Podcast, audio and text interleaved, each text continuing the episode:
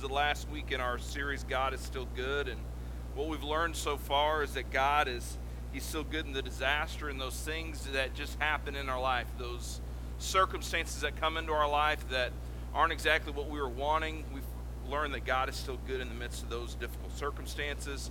Learn that God is still good in the midst of our doubts, how each of one of us is going to struggle with doubt and struggle with, you know, what is God trying to do in our life? And we learn that God is still good in those doubts. We also learn that God is still good in the delays. There are many times when we've prayed for something and we're praying and we're praying and we're praying, and it just seems like God is delaying the answer. Okay, it just seems like God is delaying and answering that prayer. We learned that God is still good then. Last week we talked about, and this one was difficult, that God is still good in the denials. Those times when we're praying and God just simply says no. When we're praying for something and God says, that's not what I would have for you, learn that God is still good in the denials. But one thing all those seem to have in common is that those are things that happen to us. Those are the things that, uh, for the most part, we haven't caused in our life, right? Sometimes we have no control over the circumstances that enter into our life. Sure, sometimes we make a bad decision and bad circumstances come, but sometimes we're doing exactly what we're supposed to be doing, but circumstances still happen.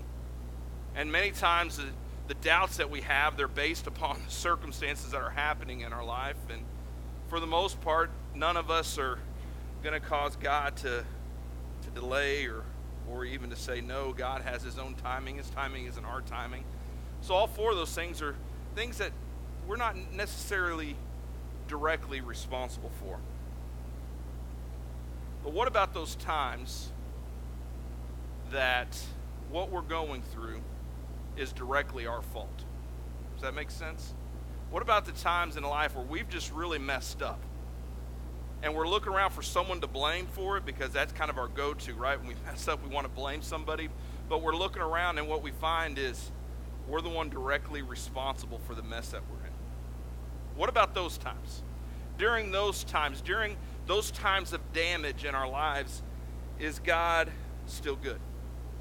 When we want to blame somebody, and the only person we can really, truly, honestly blame is ourselves, can we honestly say in those times that God is still good? And that's what we're going to look at today. In John chapter 21, if you have your Bibles or your tablets or your phones, I'd encourage you to turn to John chapter 21. If not, I'll be up here on the screens uh, for you as well. Um, but I would encourage you uh, just to write somewhere on your bulletin, just write, read John 21. Because I would encourage you if if you skip over, most of us we don't read our Bibles on a normal basis, right? We try to, but but many times we don't. I would encourage you read John chapter 21. I believe it is one of the most key passages in all the Bible because we're going to see something about Jesus in this passage that I think is just key for us to understand. But we're also going to find our we're probably going to find ourselves in this passage when it comes to us talking about Peter. We're going to get a glimpse into the life of Peter here, and what we're going to see is he had really messed up.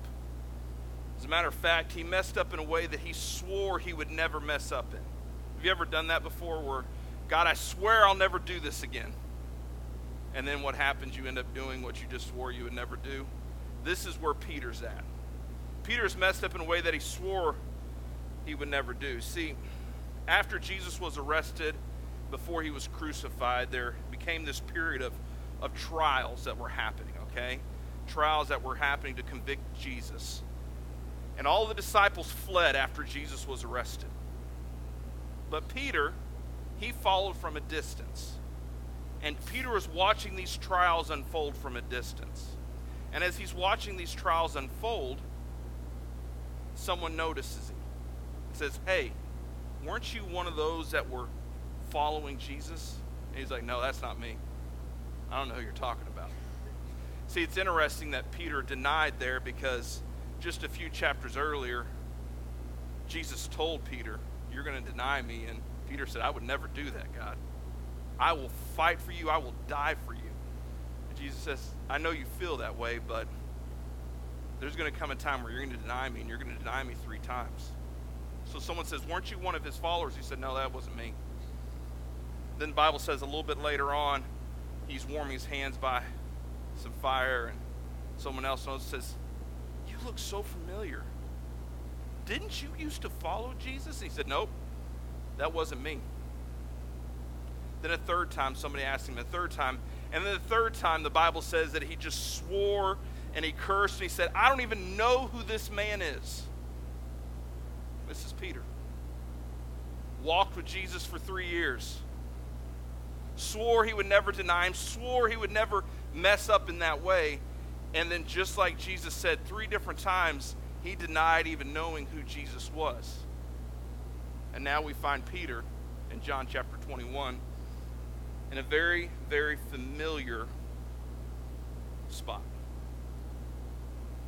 Look at John 21, verses 1 through 3. It says, Afterward, Jesus appeared again to his disciples by the Sea of Tiberias. So, just to catch us up, John chapter 21 is after the trials, it's after the crucifixion of Jesus, it's after the resurrection of Jesus. Between the resurrection of Jesus and John chapter 21, Jesus had appeared several times to the disciples. Okay, showing them saying, Hey, guys, I've resurrected. Okay, I am who I said I was. Everything is good.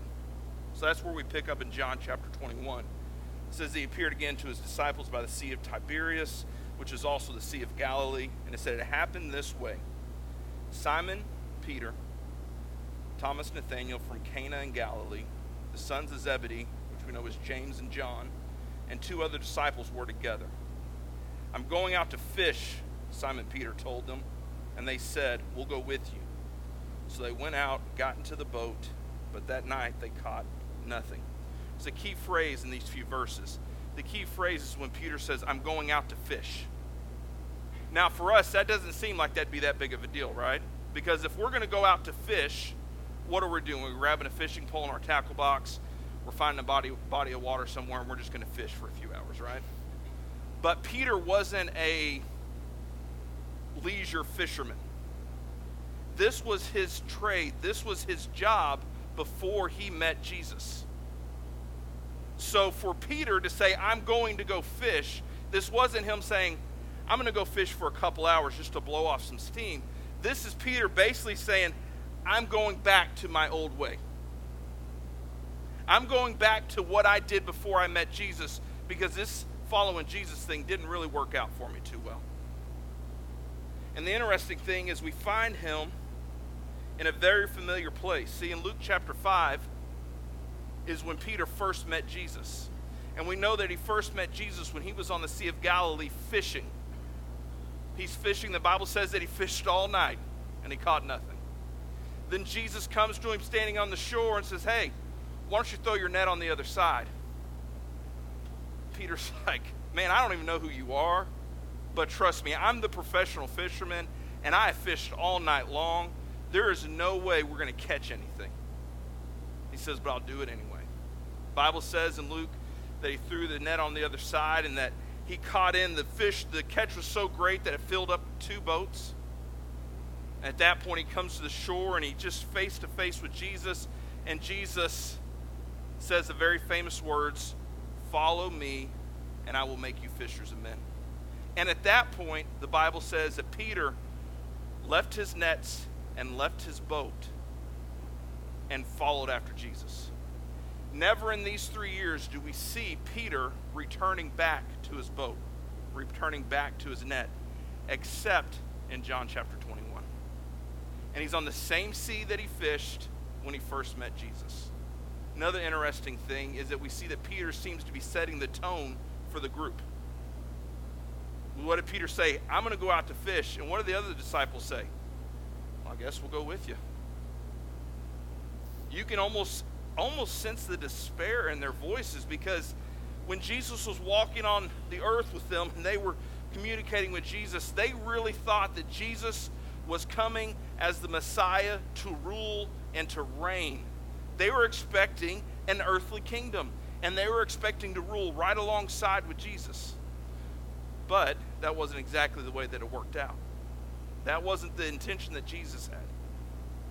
Jesus came, he was arrested, he was crucified, and now they're sitting and they just feel hopeless.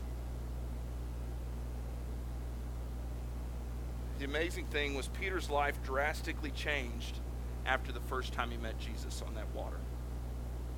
But now we find him in the same spot, same boat, probably hoping that in some way he's going to rekindle what he once had. Could you imagine Peter's thoughts right now? Just put yourself in Peter's shoes. You followed this man for three years, then he died.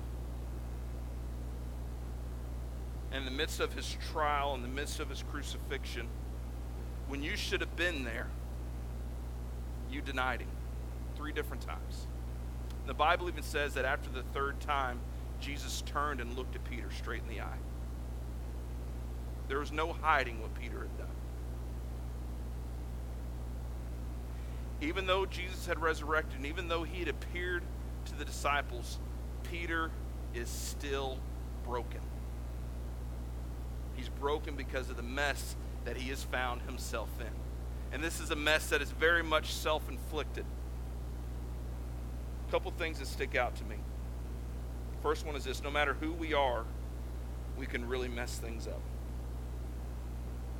I wonder how many of us can identify with Peter in this story. We sit back, we look at our lives, and we realize that our lives may not be lining up with exactly what God wanted for us. We remember that time when we were on fire for God, maybe when we first got saved and we were just following Jesus and we were doing everything we could to be in church, everything we could to read our Bible, everything we could to pray, and we were just on fire for God, but now we find ourselves in a spot where we barely even have a spark. A couple things about being in a mess. Everyone is in a mess. Each and every one of us. Look at Romans chapter 3 verses 10 through 12. It says, That is written, there's no one righteous, not even one. There's no one who understands, no one who seeks God. All have turned away. They have come together. They have, come, they have together become worthless. There is no one who does good, not even one. It's really encouraging verses, aren't they? Kind of lifts us up. What do those verses say? In a nutshell, it says, We're all in a mess. We're all separated from God because of our sin. Our sin separates us. We all find ourselves in a mess. We're born into this mess. We're sinners by nature and we're sinners by choice. We understand that, especially we understand the fact that we're sinners by nature. All you have to do is just watch children. We've never taught our children to lie. We've never, never taught our children to hit. We've never taught our children to sin, but yet they just know how to do it, right? It's ingrained in them. If you have little, little ones, you're like, yes, all the time. My, my children are horrible, rotten sinners, right? But we're also sinners by choice. We choose to sin. Yesterday, my wife and I got into an argument. I know it's hard to believe that we argue, but we do. We got into an argument. And I very easily could have killed the argument by saying the right thing and by doing the right thing. But what did I do? I knew exactly what I needed to say to escalate the situation. And there was a moment in my mind where, right before I said it, I thought, this would not be the wise thing to do. But what did I do? I escalated the fire out of that situation. And it became a much bigger deal than what it should have been. Right? I chose to do that. I knew what I was saying was wrong. I knew that I shouldn't do it. But in that moment, it gave me a little bit of satisfaction, right? So I did it. I escalated a situation that didn't need escalating.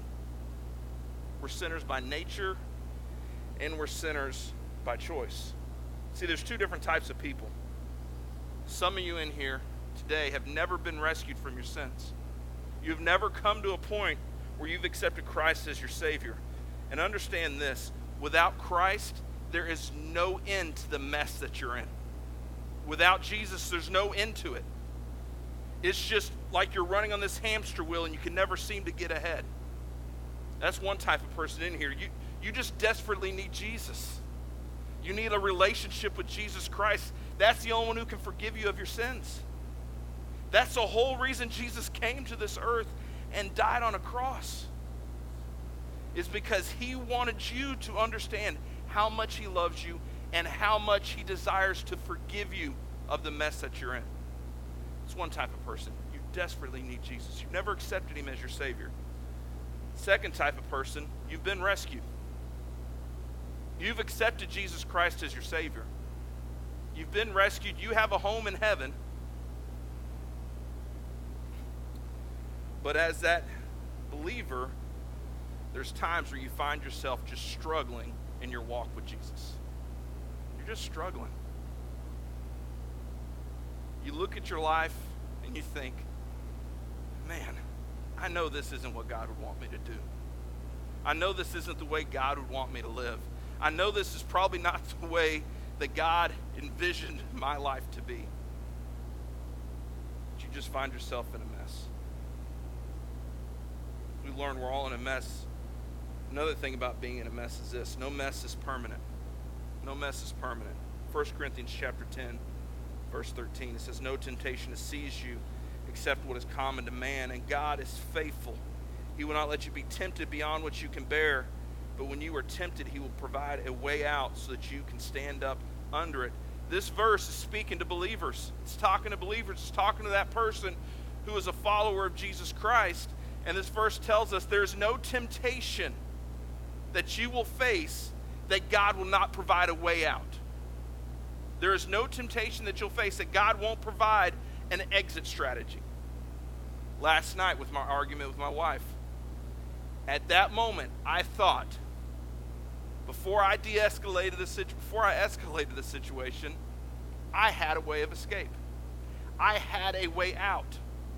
I had a way to resolve the issue, but I didn't take it. I didn't take it because I was prideful. I didn't take it because I didn't want to admit that I was wrong. I didn't take it because I didn't want to admit that I I was the reason my wife was feeling the way she was feeling. So what did I choose to do? I chose to just embrace it and escalate the situation. Scripture says as a believer, you're always provided with the way of escape from the temptation that you're facing. It's a promise we have as believers. Let's keep reading in chapter 21, verse 4. It says, Early in the morning, Jesus stood on the shore. Now, this is interesting, but the disciples did not realize that it was Jesus. So we find the disciples fishing. Jesus standing on the shore like he did earlier with Peter when he first called Peter. He's standing on the shore, and the Bible says the disciples didn't recognize it was Jesus. Look at verse 5. He called out to them, speaking to Jesus, Friends, haven't you any fish? No, they answered. He said, Throw your net on the right side of the boat, and you will find some. Still, at this moment, it hasn't dawned on them that this is Jesus. It's the same conversation he had with Peter in Luke chapter 5 when he first called him to follow him. The same exact conversation. It says, Throw it on the other side of the boat, you will find some. When they did, they were unable to haul the net in because of the large number of fish. Now, verse 7 is when this gets really good. It says, Then the disciple whom Jesus loved said to Peter, The disciple whom Jesus loved is John. See, disciple John. He said to Peter, It is the Lord. As soon as Simon Peter heard him say, It is the Lord, he wrapped his outer garment around him, for he had taken it off, and he jumped into the water.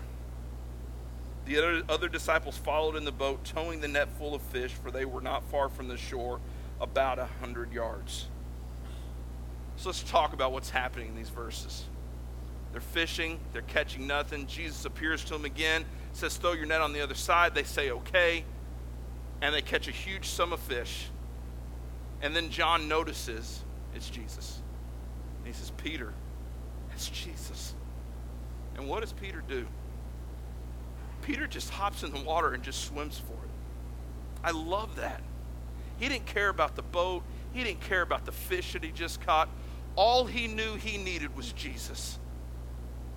And he swims 100 yards to get to Jesus. And this fits Peter's personality perfectly because Peter was constantly a man who reacted to situations. Okay, Peter was not a thinker. Okay, that was not Peter's strong suit. Okay, Peter was one who just said the first thing that came to his mind. Peter is one who acted.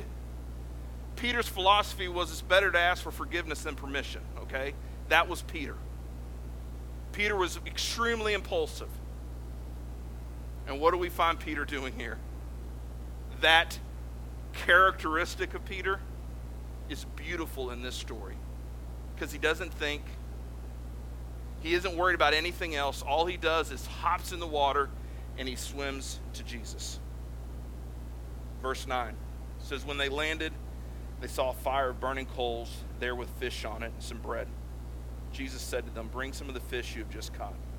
So Simon Peter climbed back into the boat and dragged the net ashore. It was full of large fish, 153.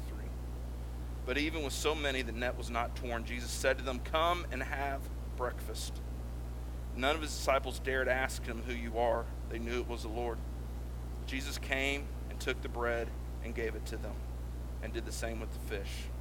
This was now the third time Jesus appeared to his disciples after he was raised from the dead. Do you imagine this was probably a pretty quiet breakfast, don't you think? I mean, think about it. Peter denied Jesus three times. He's now gone back to his old life. And Jesus meets him there again. He notices Jesus, he swims to shore, and when he gets there, he sees that Jesus had breakfast ready. Jesus doesn't condemn, he doesn't say, I told you so. He just simply had breakfast for him and said, Let's eat. I'm sure Peter at this point is a shell of his former self. His confidence is gone, his boldness is gone. But here's Jesus ready to forgive him and ready to restore him. Brings up the second thing. Number two, in the midst of our mess, Jesus still shows up. Have you experienced the Savior? Have you experienced Jesus? Have you come to a point in your life where you realize that you have nowhere else to go but Him? Have you experienced that forgiveness? Has He completely come and changed your life? If you can't answer yes to those questions, I can promise you this Jesus is ready to meet you today. And He longs to forgive you of your mess. See, we have to understand this. Jesus is all about forgiveness. He died so he could forgive us. There's nothing that we could do or say that would ever shock Jesus. There's nothing we could do or say that Jesus would ever look and say, Oh, you've gone too far this time. There's no way I can forgive that. There's nothing we could do. But here's the problem we see forgiveness from a very human perspective. Okay, so when we think about forgiveness and we think about the fact that Jesus longs to forgive us, we view forgiveness from a very human perspective. In our eyes, forgiveness is limited. Why? Because we forgive in a limited capacity, don't we? Most of us forgive. We forgive those that we love, but we don't forgive everybody. Or we forgive people who haven't gone too far. Have you ever heard this statement? whoever said this statement, that person's dead to me. Most of us probably thought that or said that at some point. What does that mean? That person no longer matters to me. I have no desire to have a relationship. I have no desire to offer forgiveness. That person is dead to me. That's how we view forgiveness. See, here's the thing I'll forgive my wife all day long. Why? Because she's perfect, so there's really nothing to forgive, but I would forgive my wife all day long. But if I'm being honest, there have been people in my life that I've really struggled to forgive. One of them has been my mom. I struggled to forgive my mom. It took me years. And when I mean years, I mean into my 20s. My mother died I was eight years old. I was probably 28 before I actually came to a point to where I could forgive her. Why? Because my forgiveness is limited. We forgive from a human perspective. So when we hear the fact that Jesus desires to forgive us, we look at it and it doesn't make sense to us because we see forgiveness from a very limited perspective. But Jesus forgives unlimited. His forgiveness is for anyone. And the moment you ask Him to forgive you, He is there ready to forgive. But not only does He forgive us, and, ex- and we are able to accept Him as our Savior, we have a home in heaven, and we're able to have a relationship with Him, there still comes a point where we stray in our walk. There still comes a point where we still end up messing up.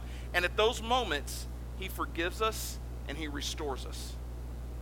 And that idea of restoration is a really neat thing.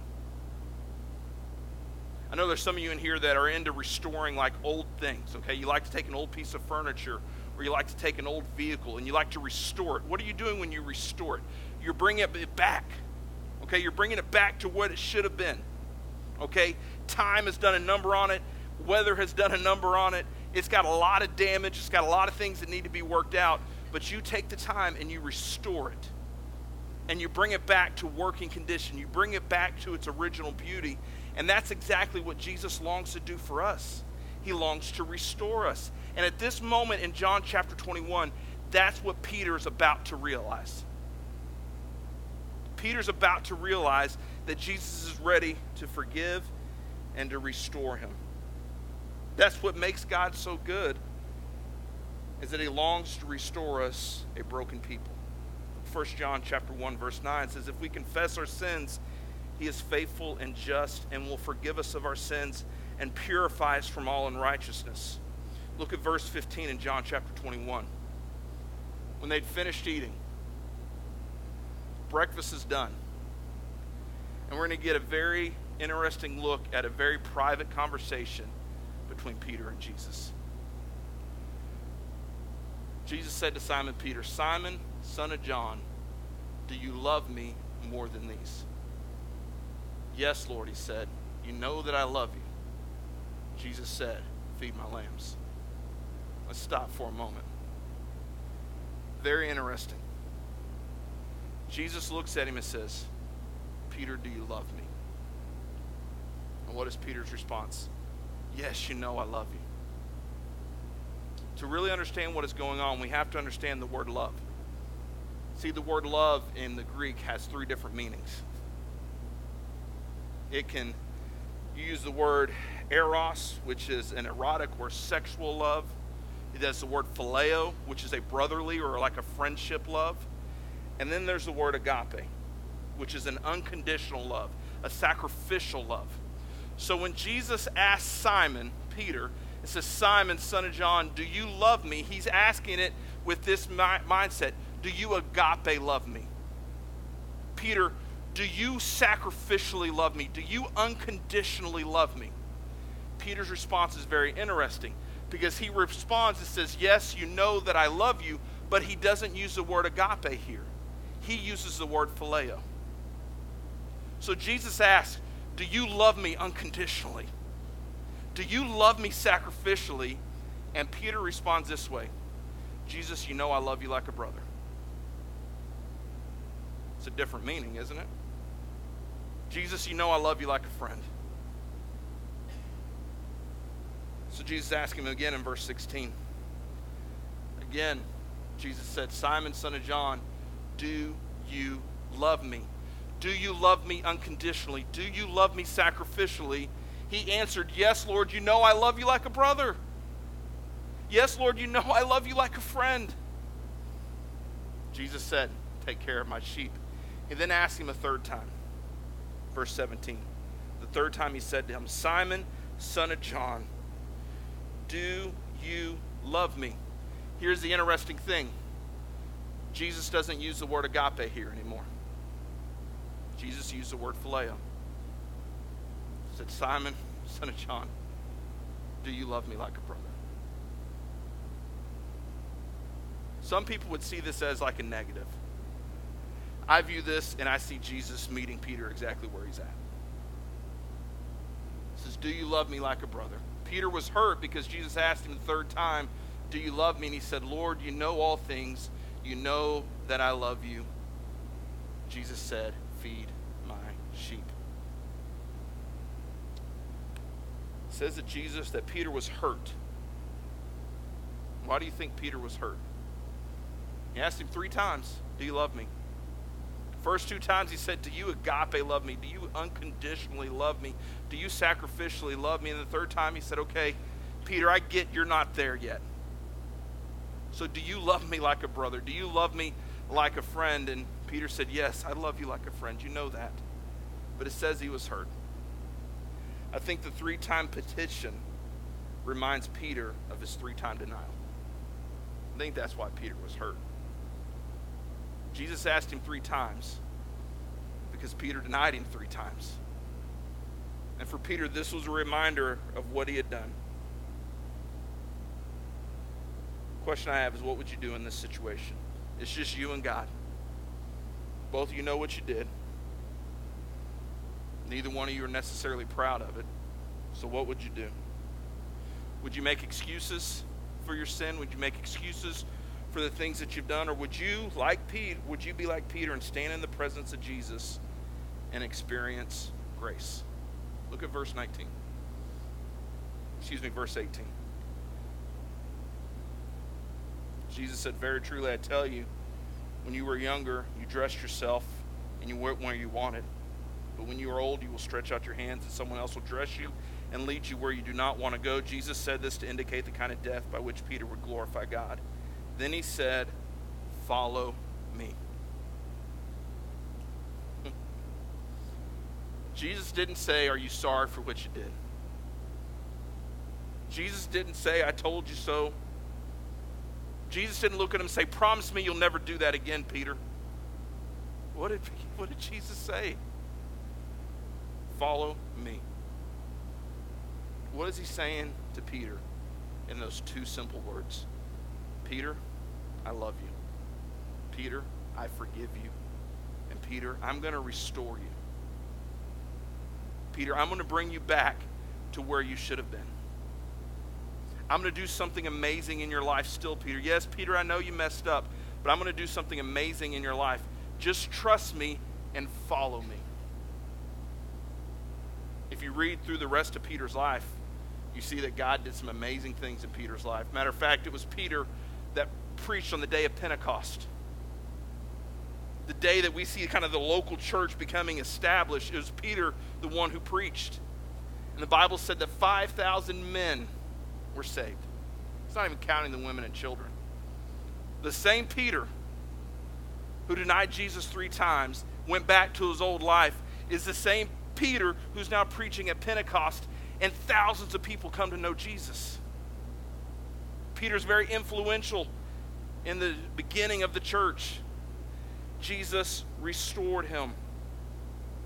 Brings me to my third point. The last one is this. When we allow Jesus into our mess, grace happens. Grace is when we get what we don't deserve. Peter didn't deserve forgiveness or restoration, but that's exactly what he got. That's grace. Have you experienced God's grace today? Have you experienced His grace? Have you experienced that forgiveness of sin? Some of you in here can say, Yes, I've experienced that.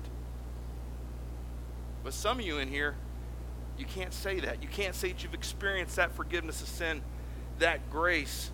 But I can promise you this Jesus is here today and He wants to forgive you.